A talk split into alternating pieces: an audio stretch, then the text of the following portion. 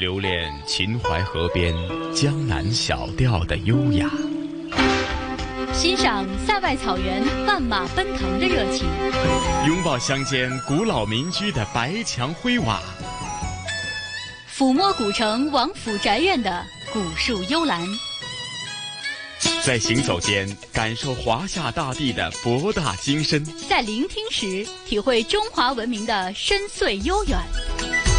这里是魅力中国。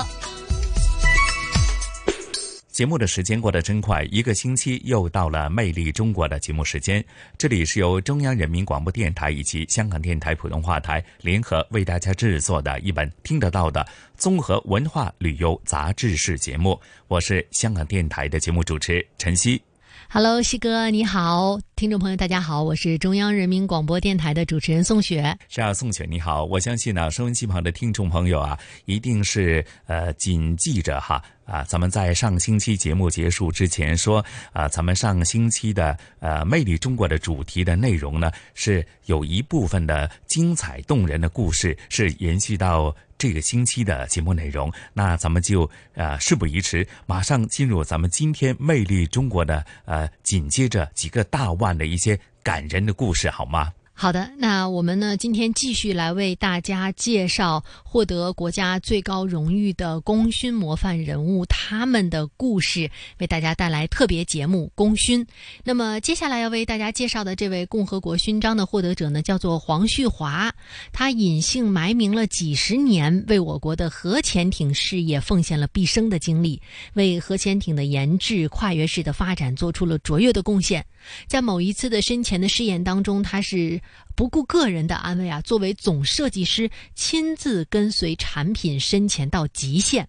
嗯，非常典型的一位人物啊，甚至呢，总觉得他隐姓埋名几十年，我觉得和他相关从事的这个有关于潜艇的研究呢，无形当中好像似乎有些异曲同工之妙啊。嗯，也是生前当中啊，最后一位获得共和国勋章的这个人呢，叫做屠呦呦，相信大家也并不陌生。嗯，诺贝尔医学奖获得者，我相信呢，真的是。举世瞩目啊！是的，六十多年，他致力于中医药的研究实践，带领团队攻坚克难，研究发现了青蒿素，解决了抗疟治疗失效的难题，为中医药科技创新和人类健康事业的发展做出了巨大的贡献。他获得了国家最高科学技术奖和诺贝尔生理学或医学奖。那么，介绍过了共和国勋章的获得者之后呢，接下来要为大家介绍的是获得。呃，国家荣誉称号“人民科学家”的叫做顾方舟，他呢在今年的一月份去世了。他是我国脊髓灰质炎疫苗研发生产的拓荒者，科技攻关的先驱者。他研发的脊髓灰质炎疫苗糖丸护佑了几代中国人的生命健康。我们小的时候也是都是在吃这个糖丸。那么是中国进入到了无脊髓灰质炎时代，荣获全国科学大会成果奖和全国消灭脊髓灰质炎工作先进个人等称号。是的，那么另外一位呢是获得国家荣誉称号“人民教育家”的于一，他呢长期躬耕于中学语文教育事业，坚持教文育人，推动人文性写入到全国语文课程的标准当中，主张教育思想和教育实践同步创新，撰写了数百万字的教育著述，许多重要的观点都被教育部门采纳，为推动全国基础教育的改革发展做出了突出的贡献。嗯。好的，那接着下来的《魅力中国》的主题内容节目呢，就聆听呃刚刚介绍的这几位大腕的他们的一些呃在各自的领域当中所做出的这种卓越贡献的一些动人故事，好吗？中央人民广播电台特别节目《功勋》。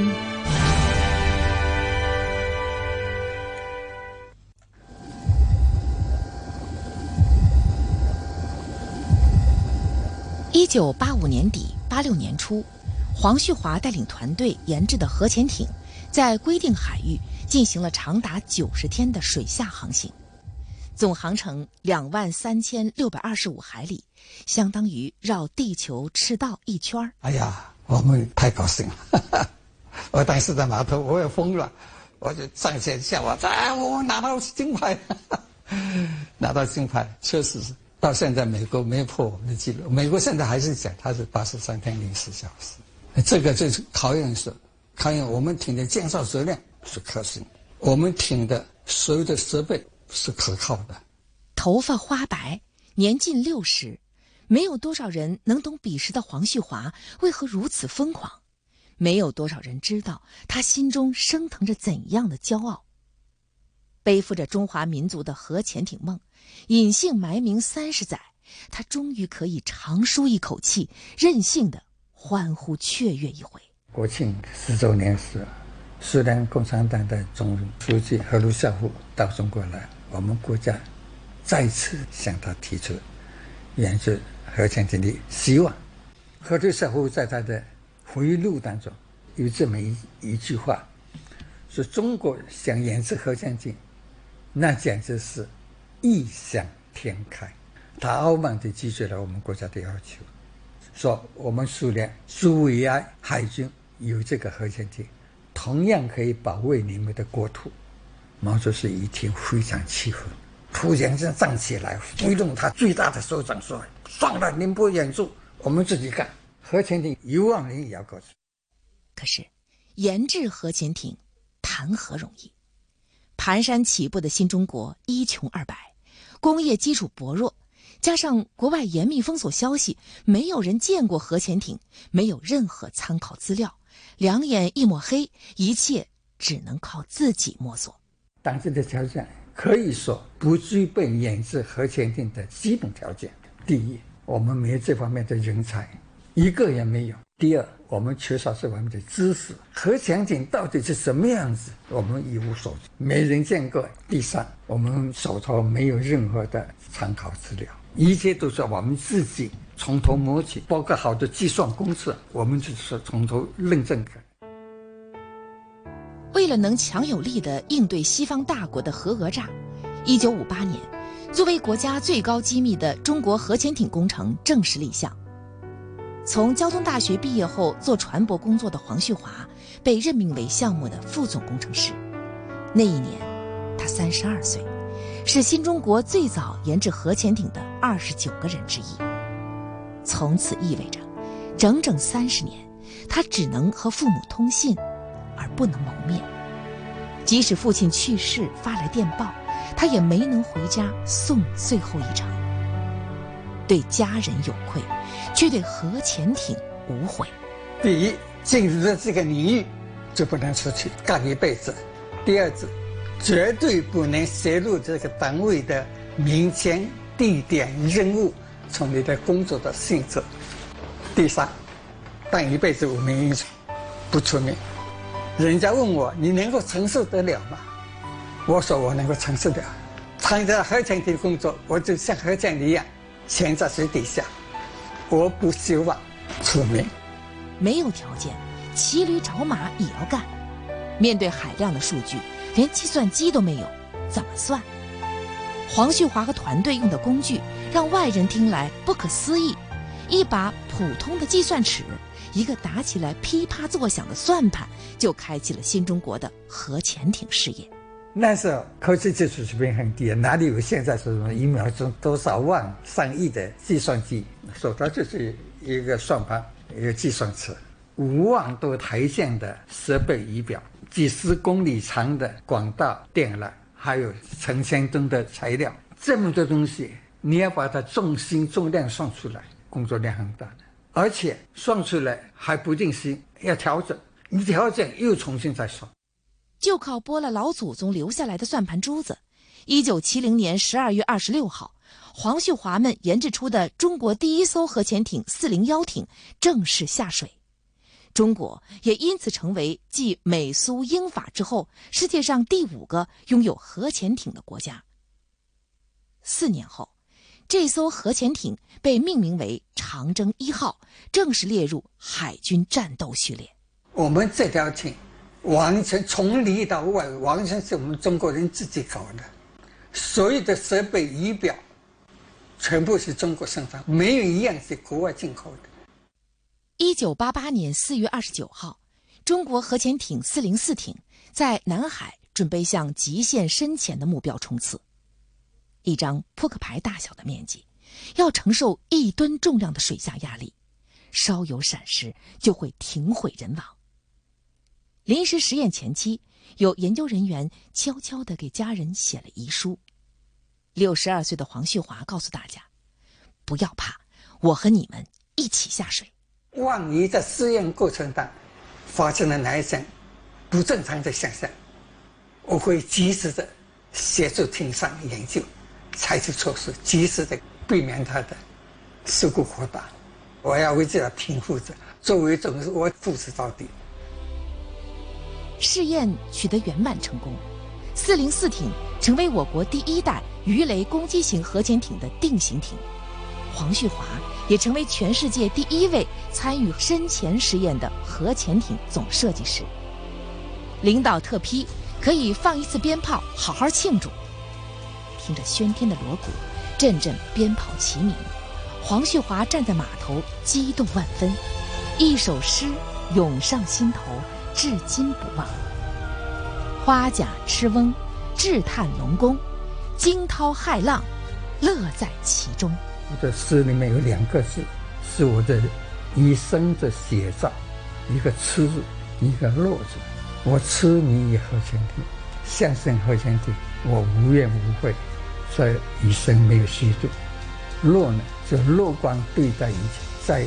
生活与工作极为艰苦的情况之下，我是苦中有乐，苦中求乐，乐在其中。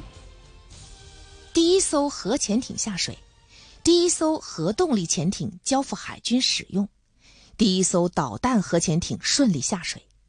回想过往的六十一个春秋，黄旭华亲眼目睹中国的核潜艇事业从无到有，半生心血历历在目。面对获得的共和国勋章，黄旭华说：“这一辈子，核潜艇就是他的一切。他也希望自己像核潜艇一样深潜水下，不求功于。我们核潜艇是反应堆、导弹同潜艇三位一体的有机结合体，技术非常复杂，是一个集体智慧的结晶。我呢，荣誉是。”属于集体的，我仅仅是做一个代表来领受这个荣誉而已。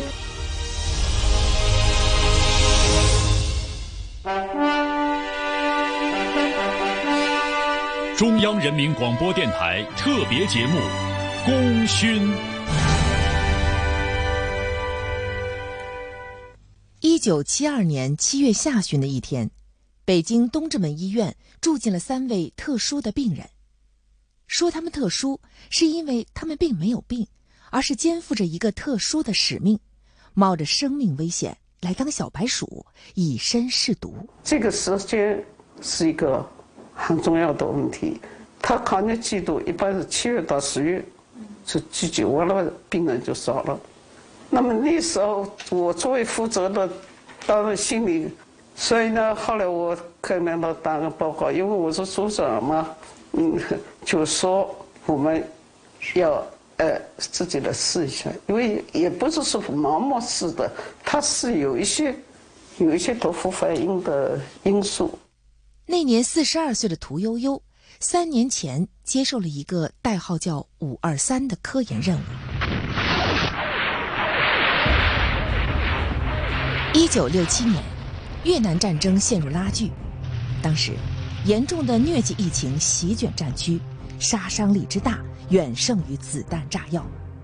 有数据显示，美军在越战当中总共接到十二点三万件疟疾患病报告，其中丧命的人高达五点二万，致死率将近一半。不仅美军得疟疾，越南人民军也因疟疾伤亡惨重。越南方面后来统计，一九六一年到一九六八年。越南人民军除1968年第一季度外，其他时间都是疟疾病源远远超过伤员。越共总书记胡志明心急如焚，亲自给毛泽东写信，派特使秘密到北京，请求中方支援抗疟疾药物和方法。在这样一个特殊的历史背景下，全国六十多家科研单位、五百多名科研人员集体协作，通力攻关，希望尽快找到防治疟疾的新药。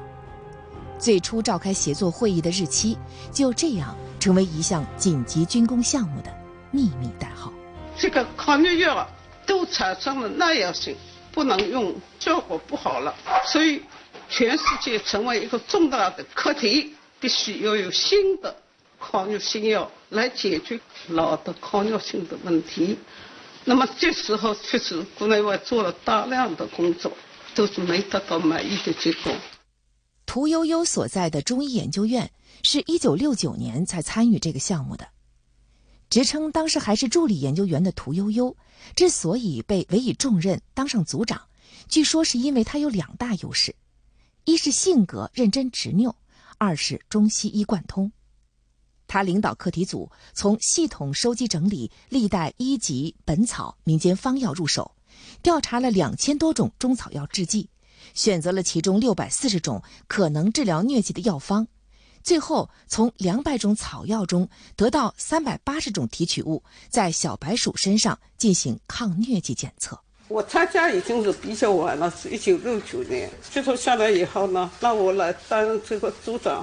我都系统的查阅古代的文献，《守候本纪方》里头有这么一句话：青蒿这个药用水泡了以后，把汁挤出来。从这里头呢，我就思考重新提取方法。两千年前的古法，为屠呦呦送来一根火柴，擦亮它，也照亮研制抗疟特效药的思路。屠呦呦意识到，温度是保留青蒿有效成分的关键。他改用沸点较低的乙醚进行实验。那是一个特殊的时期，工厂停工，实验室关门，他们只好买来七个大缸，土法提炼。没有通风系统，更没有防护措施，各种身体不适开始在课题组的科研人员中出现：头晕眼花，鼻子出血。皮肤过敏，老伴儿李廷昭记得，那段时间妻子整天泡在实验室，回家后满身都是酒精味儿。因长期吸入乙醚，他还得了中毒性肝炎。那很艰苦，那时中国的条件你也知道对吧？他一回家以后都是酒精味儿，啊，而且最后还得了肝中毒。一九七二年七月。屠呦呦和课题组的同事准备拿来进行人体测试的是青蒿萃取液，编号一百九十一。为了保密，他们将它命名为九十一号。此前的一百九十次实验都失败了。在当时还没有关于药物安全性和临床效果评估程序的情况下，在自己身上进行实验是他们用中草药治疗疟疾获得信心的。唯一办法，我就做到青蒿这步，可以用的药已经都筛完了。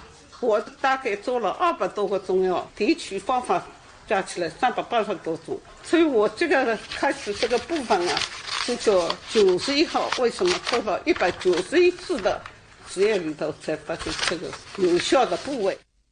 在医院严密监控下，一周的试药观察获得了让人惊喜的结果。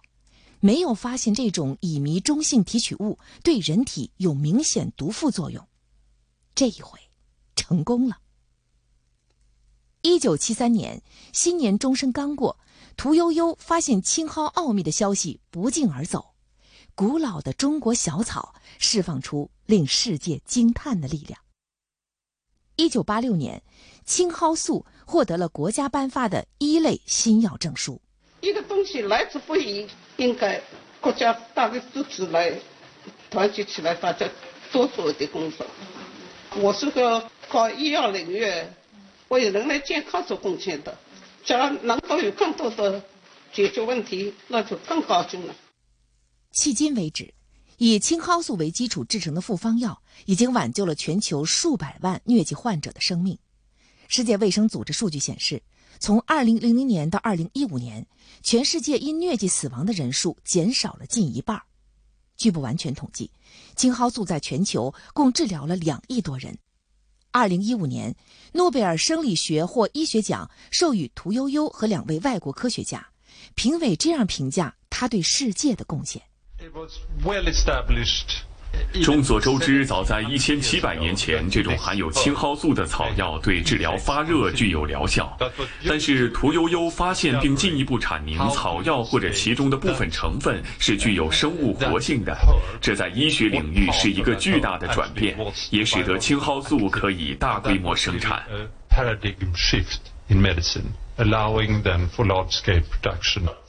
作为首位获得诺贝尔科学奖项的中国本土科学家。面对荣誉，屠呦呦说：“作为一个科学工作者来说，得到诺诺贝尔奖是一个很大很大的荣誉。青蒿素这个衍生物研究成功呢，是当年研究团队集体的公关的成绩。青蒿素的获奖呢，是中国科学家群体的荣誉。”屠呦呦一九三零年底生在宁波，是家里五个孩子中唯一的女孩。她的名字取自《诗经·小雅》中的名句：“悠悠鹿鸣，食野之蒿。”根据朱熹的注释，这个蒿指的正是青蒿。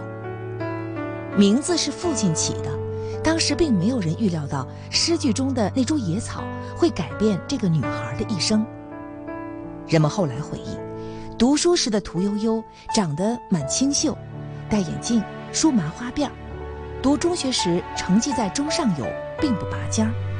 但有个特点，只要他喜欢的事情，就会努力去做。从小低调的屠呦呦，长大后仍不喜欢热闹，即使在名扬天下后，对于一般的邀约也是能推则推。他不习惯得奖给平静生活带来的变化。正如他在诺贝尔奖获奖致辞中所说：“凡是过去，皆为序曲；然而序曲，就是一种准备。”这位耄耋老人一直时刻准备着为人类健康造福。荣誉的根本问题就在责任，你荣誉加多了，你的责任也大了。中医药确实是伟大宝库，应该把它发掘出来更多的有价值的成果，为人类造福。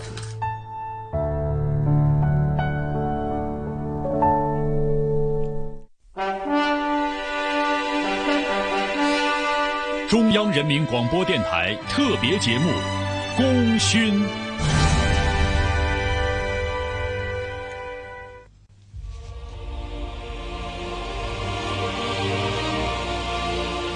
一九五五年，一种传染性疾病在我国第一次大流行，患者多是七岁以下儿童，感染病毒后会肢体残疾、瘫痪，甚至死亡。这种病就是脊髓灰质炎，俗称小儿麻痹症。一九五七年，中国医学科学院病毒所三十一岁的顾方舟临危受命，开始进行脊髓灰质炎的研究工作。交给我这个任务，我想无论如何也得把它完成啊！大的流行年的话，每年过去吧，咱们中国都有一万到两万孩子瘫痪，由于这个病。很快。脊灰病毒被成功分离出来，但到哪里去实验生产？顾方舟和七位同事从北京出发，他们选择了云南昆明西郊的玉案山，这是一个隐蔽在热带雨林中的猿猴基地，这里也成为了后来的中国医学科学院医学生物研究所。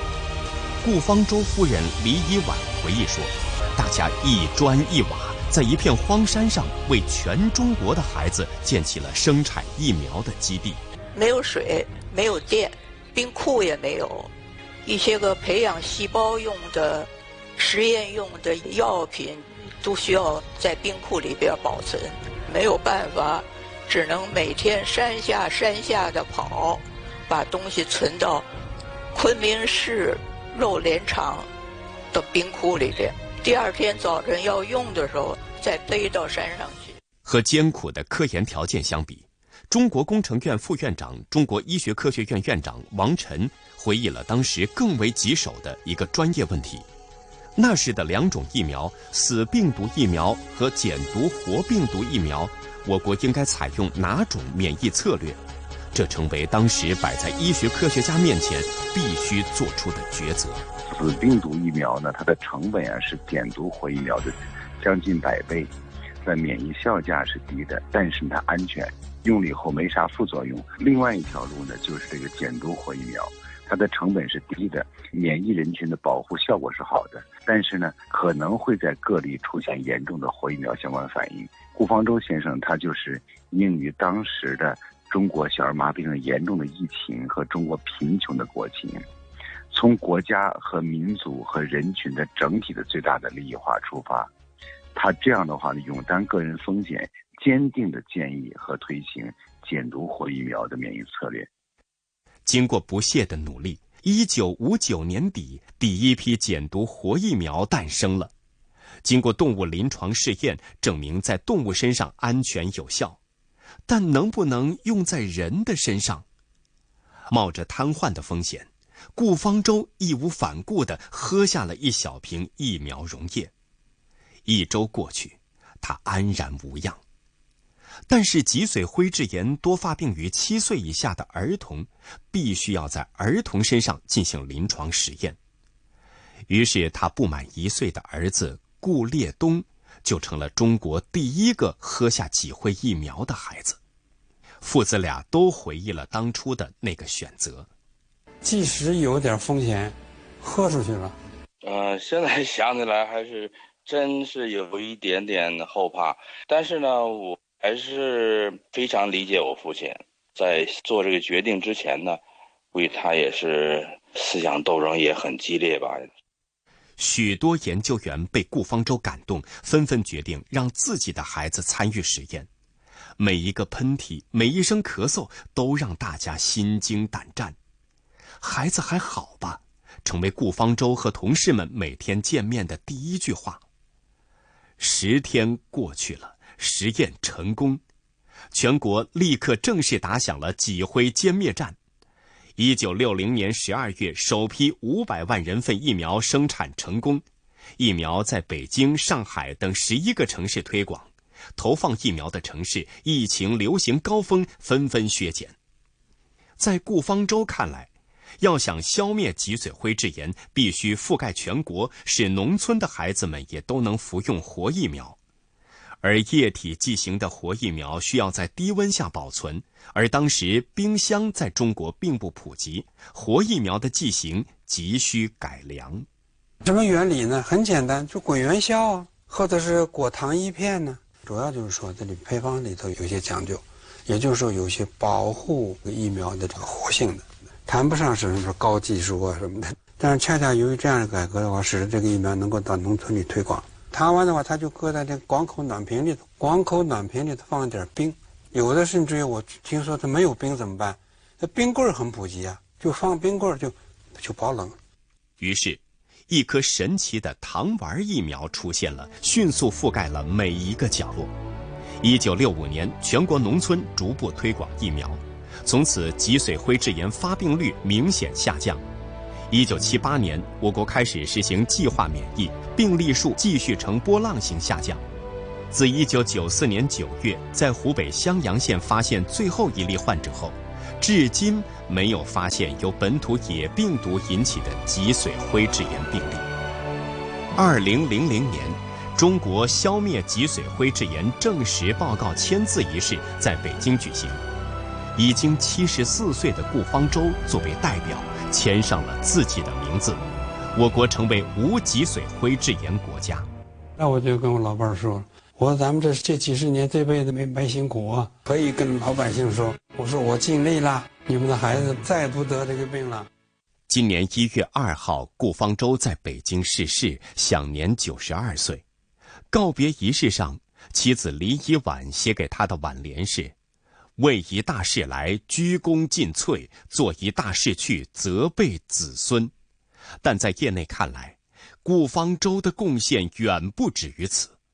中国工程院副院长、中国医学科学院院长王晨认为，我国乙型肝炎之所以能有奇迹般的下降，很大程度上有赖于疫苗，特别是婴幼儿疫苗的使用，而顾方舟在决策中发挥了重要作用。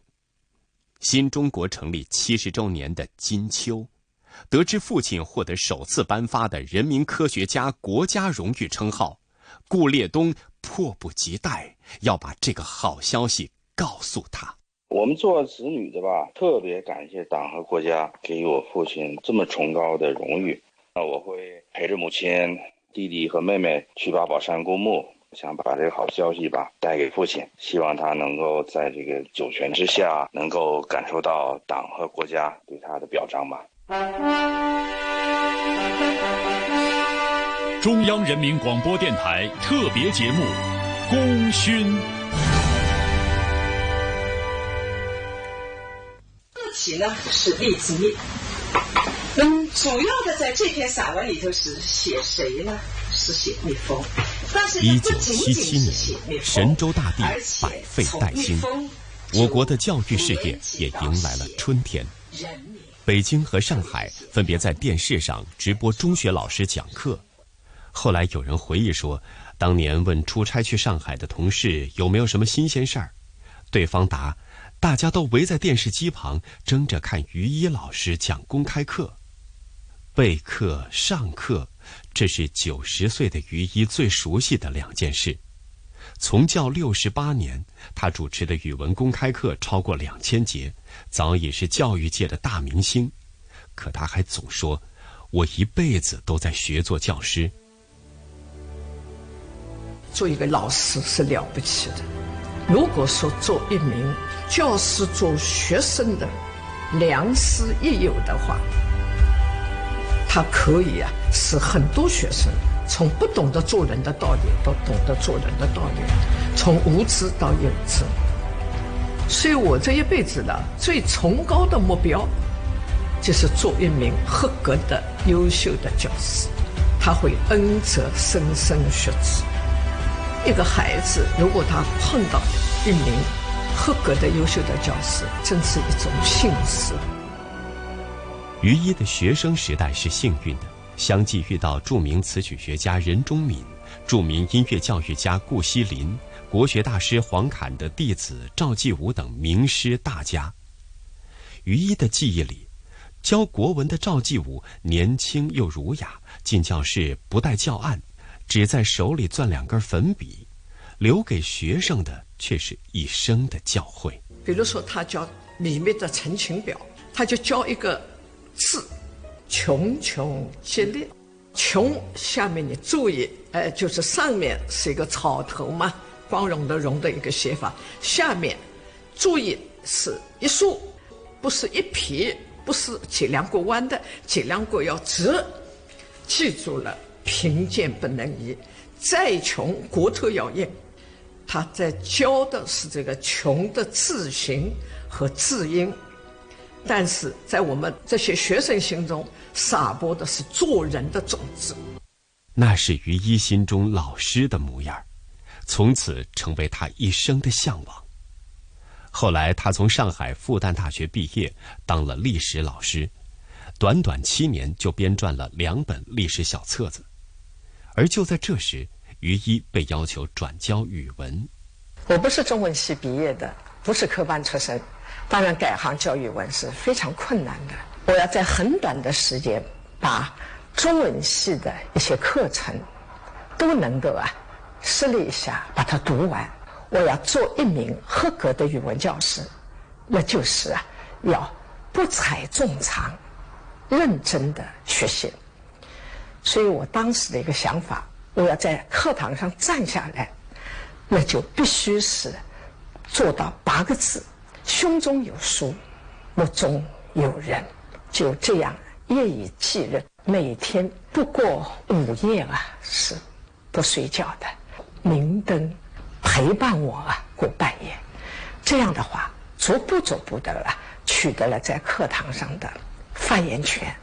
老伴儿听他在电视上讲公开课，忍不住感慨：哪里是普通的讲课，分明是用生命在歌唱。同行听于一讲课后惊诧，同样的内容，于老师每回都能讲出不一样的精彩。只有于一清楚，他是如何当艺术品一样精心打磨每一节课。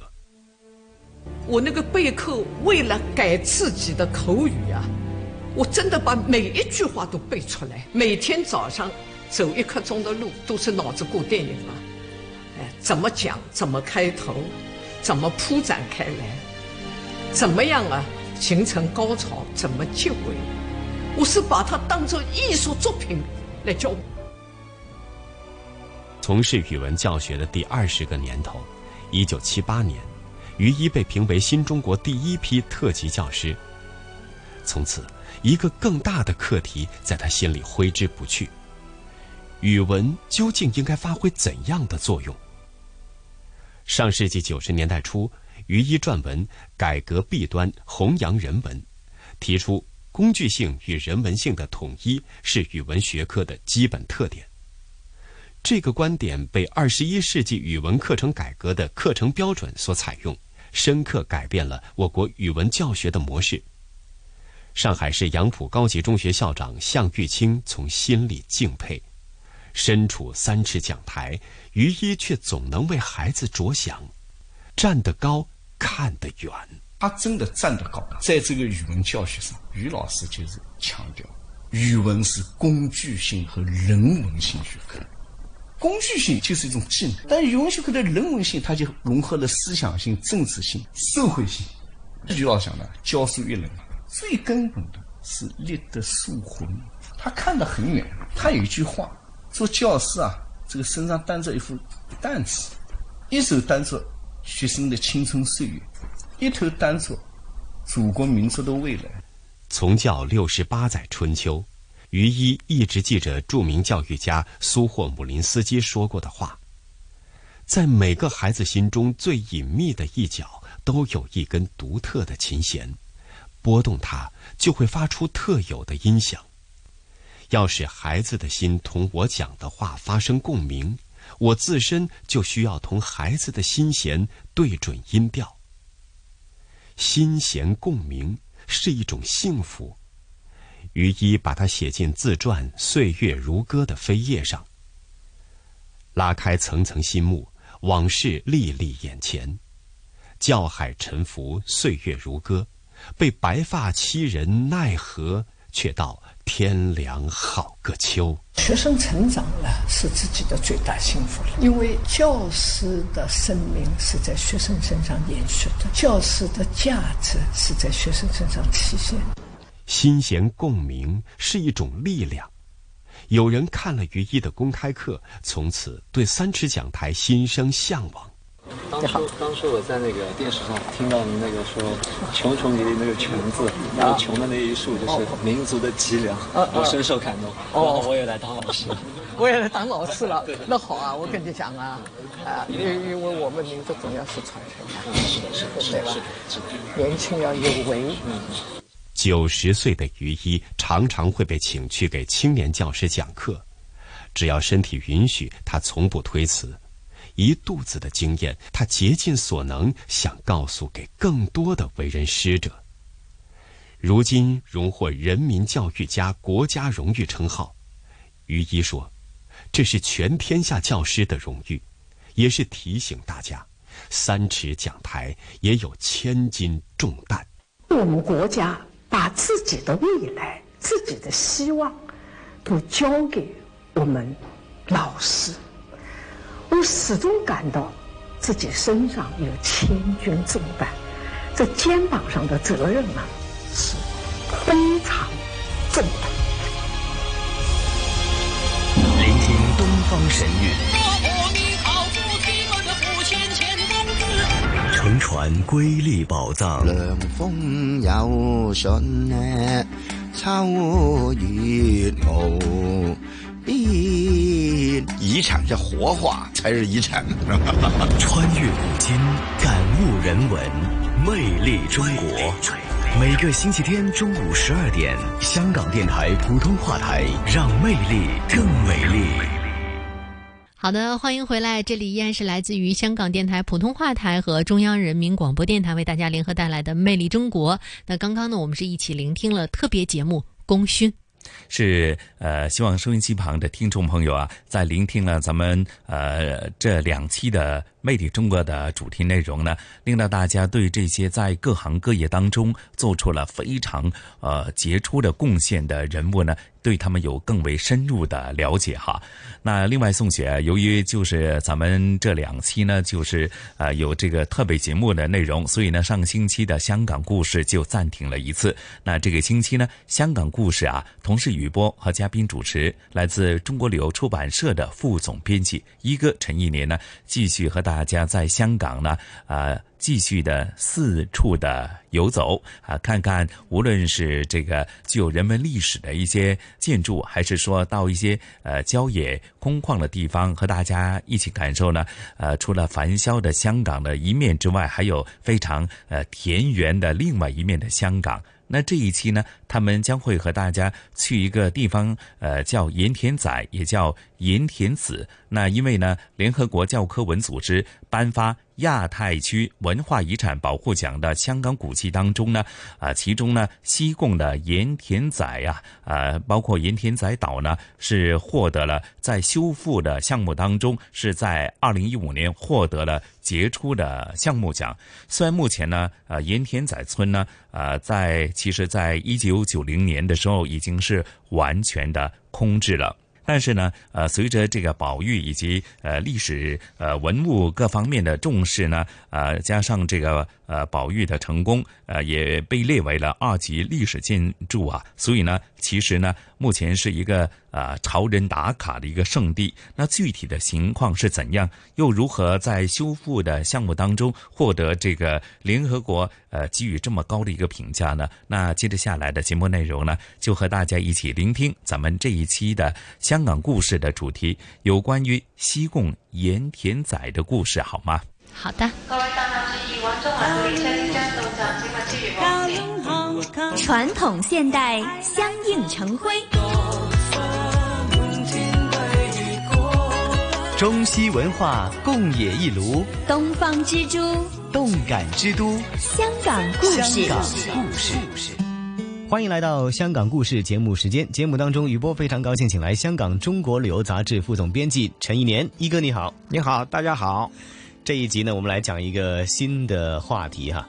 那么，这是一个获得了联合国教科文组织亚太区文化遗产保护奖的杰出项目奖，呃，也是呢香港一条充满天主教特色的客家古村落，叫做盐田子。哎，这个盐田子在哪儿啊？是在西贡，在这个西贡，从西贡的陆地上。坐船啊，大概二十分钟就可以到的一个岛。这个岛很小，嗯啊，呃，为什么叫盐田子呢？嗯啊，这个要要说历史了。呃，这里的人全部姓陈，他们的祖先呢，大概在两百多、三百年前来到这个岛上啊，等于是哎迁移来的，就成了这个岛的原居民啊。就以前这个岛是没有人住的啊。这个岛在过去啊，出入就还是很艰难的，因为那个时候的船也是慢的，就用划的或者是帆的啊，所以啊，这里是相当的封闭。这这个封闭的岛呢，它又有一个很奇怪的现象啊，那这个岛上的人呢，全部都信天主教啊，这也是很很独特的一面。岛民呢，很多就是盐民。嗯嗯嗯啊，就是当然也也会捕鱼啊，就是盐业和渔业啊，是他们维生的啊方式啊。嗯嗯嗯。他们原来是在哪的呢？是在呃深圳的盐田啊那一带。呃，实际上就是把祖先的这种造盐的这个本事啊，这种技术啊延续下来啊，就成为他们世代相传的一种啊职业。嗯啊，这个岛。啊，和这个村的人，后来呢，就因为这个啊，现代生活的一种啊啊影响啊，而且呃，造盐呢，始终这个这个产出的价值啊，呃，不是很高。嗯，在现代生活的影响下呢，很多人就就离开这个岛啊，到别的地方谋生去了。嗯嗯嗯，这种啊迁移，到了上个世纪九十年代的时候，就特别的。呃厉害，在那个时候就基本上岛上就没有人了，嗯嗯，啊，都都到外面谋生去了，就干现代的活儿。你知道这种呃用土办法产盐是一种呃很很低产出的啊，嗯。虽然他们产的盐。呃，其实也很解决问题啊，就是整个西贡的人都吃它的盐啊，就是足以维持啊、西贡这个区的食盐要求。当然，那个时候呢，还不是说呃呃人口很多，没有现在那么密集。嗯，这是一种啊、非常农业的一种生活方式啊。嗯当然，如果这种生活方式呢留到现在，就是一种很令人怀念的啊，让人。呃，很很向往的一种慢生活啊 啊，就是所以后来就有人想到嗯把这个地方啊恢复起来，恢复就成为一个生态旅游的点啊。呃，这个想法呢，其实没有了居民的，就是原居民的这个合作呢，是不能成事的。嗯啊嗯啊，于是呢，原来的原居民就。呃，自己也有这个愿望啊，有有有一些原居民已经到了外国去了，嗯到外国谋生了。就现在这个村长也是从外国回来，嗯嗯，就有心啊，就把自己的呃故乡啊嗯恢复啊一种原貌，嗯嗯啊，当然不是为了谋生啊，就是为了这个地方是一个啊能够让人家看到当年是怎么生活的。盐田子呢，现在啊。讲粤语的人啊，嗯嗯讲广府话的人就把它叫盐田仔。这个因为在在呃这个客家话里边，呃仔也可以念成子。原来这个盐田子的意思呢，就有乡子的啊，嗯，它不但有有这个呃。就是后来衍生出去的这种啊仔，嗯，这个意思，嗯。呃，它本来这个“子”就是乡子的意思，嗯，也就是说他们不忘故乡，嗯、不忘这样的一个意思啊，嗯、就是就很有啊、呃、乡情的。呃，这个这个含义里边还包括了他们是在另外一个盐田迁移来的，嗯啊，那个盐田规模比这儿大，啊，就是他们继承了祖先祖业，哦、嗯。啊，就在这儿重新啊建立自己的家园，嗯，并且。呃，也延续了祖先的这种行业，嗯啊，所以呢，你要是在这儿听到这种故事，还是挺感人的。嗯，现在的这种恢复呢，成为一种什么状态呢？就是这个岛啊，虽然也还是很少人啊，就不算很多啊，但是呢，就呃，它起码能够接待旅游的人啊，嗯，尤其是呃，每到周末，嗯。啊，假期。嗯、啊，就在西贡码头就有船、嗯、啊啊来到这个岛上啊，就是把啊、呃、游客啊或者其他一些呃喜欢啊看看乡土的，嗯，喜欢看看呃生态的人到这里来，嗯。啊，在这儿呢，你可以看这里有一些呃展示啊，就是、嗯、呃把过去的一些生活用具、生产用具在这里展示，嗯，并且你可以看到。盐是怎么造出来的？嗯嗯、你可以看到啊，一块一块的盐田，嗯，啊，这些盐田呢，就是用灌水把海水灌进来，嗯、然后让它啊呃晒干，嗯嗯嗯，就成为了盐分。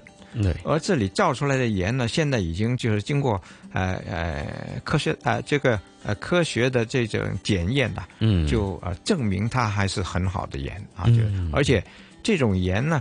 呃，比起现在在市面上买到那种食盐呐、啊，嗯、那种精盐呐、啊，嗯嗯，它有它很独独特的风味，它并不太咸，啊、就是含钠量不够，啊、呃，不高，不高的，嗯、啊，呃，而且，呃，这种啊还是有一它它它的味道是不不同的，嗯嗯嗯，所以呢，呃。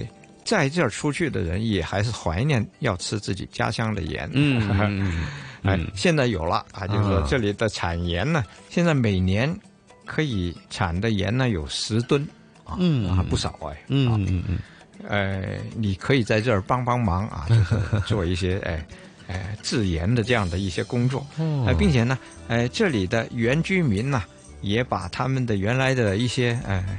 呃，乡土食物也在这里啊、嗯、做出来给给这游客吃。嗯。啊，在这儿呢也可以聊一聊啊这里的历史。嗯嗯这个项目呢是在二零一五年啊得到这个啊联合国教科文组织的亚太区文化遗产保护奖中的杰出项目奖啊。嗯，那所以能够看到这个地方呢，呃，既能够保持当年的一种的面貌哈、又能够呃看到新的保育过后、复修过后啊、一种理解。那也是更重要的是呢，呃，能够令到大家知道香港的边缘村落、呃社区历史，还有社会的文化面貌。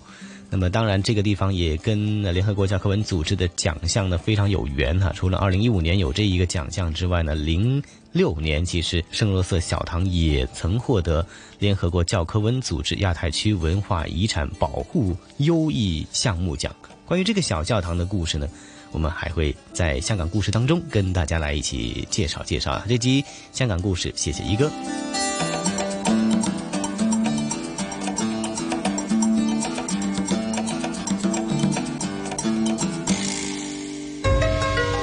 在行走间感受华夏大地的博大精深，在聆听时体会中华文明的深邃悠远。魅力中国。魅力中国。是啊，宋雪啊，聆听了雨波和一哥娓娓道来有关于盐田仔的故事，除了是感受到他们获奖的那种修复历史的呃心思以外呢，最为重要的就是也折射出呢，在整体的香港的社会发展过程当中啊，沧海桑田，一个村落呢荒废以后呢，又经过了这个。宝玉，甚至又得到了人们的再度的重视，也难免聆听的时候有不少的感慨呀。嗯，的确是，所以每一次香港故事的时候呢，我都是非常认真的会去聆听，因为真的很多地方呢，如果是没有我们的这个节目的话，可能不会知道，也不会去到。嗯，是相当的难得，也希望大家继续密切关注咱们《魅力中国》的这个节目哈。我相信呢，呃，每一次聆听这些故事的时候啊，人们总会从不同的角度去思考，呃，总会有很多的。呃，联想，甚至说在脑海当中也会有不断的画面在重复着很多当年的历史，所以呢，希望大家密切关注咱们一个星期一次的相聚哈，魅力中国。嗯，好的，那我们相约下周的同样的时间，不见不散。下次节目再会。